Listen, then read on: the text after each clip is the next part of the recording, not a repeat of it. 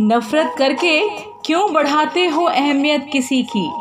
नफरत करके क्यों बढ़ाते हो अहमियत किसी की? माफ़ करके शर्मिंदा करने का तरीका भी कुछ बुरा नहीं। केवी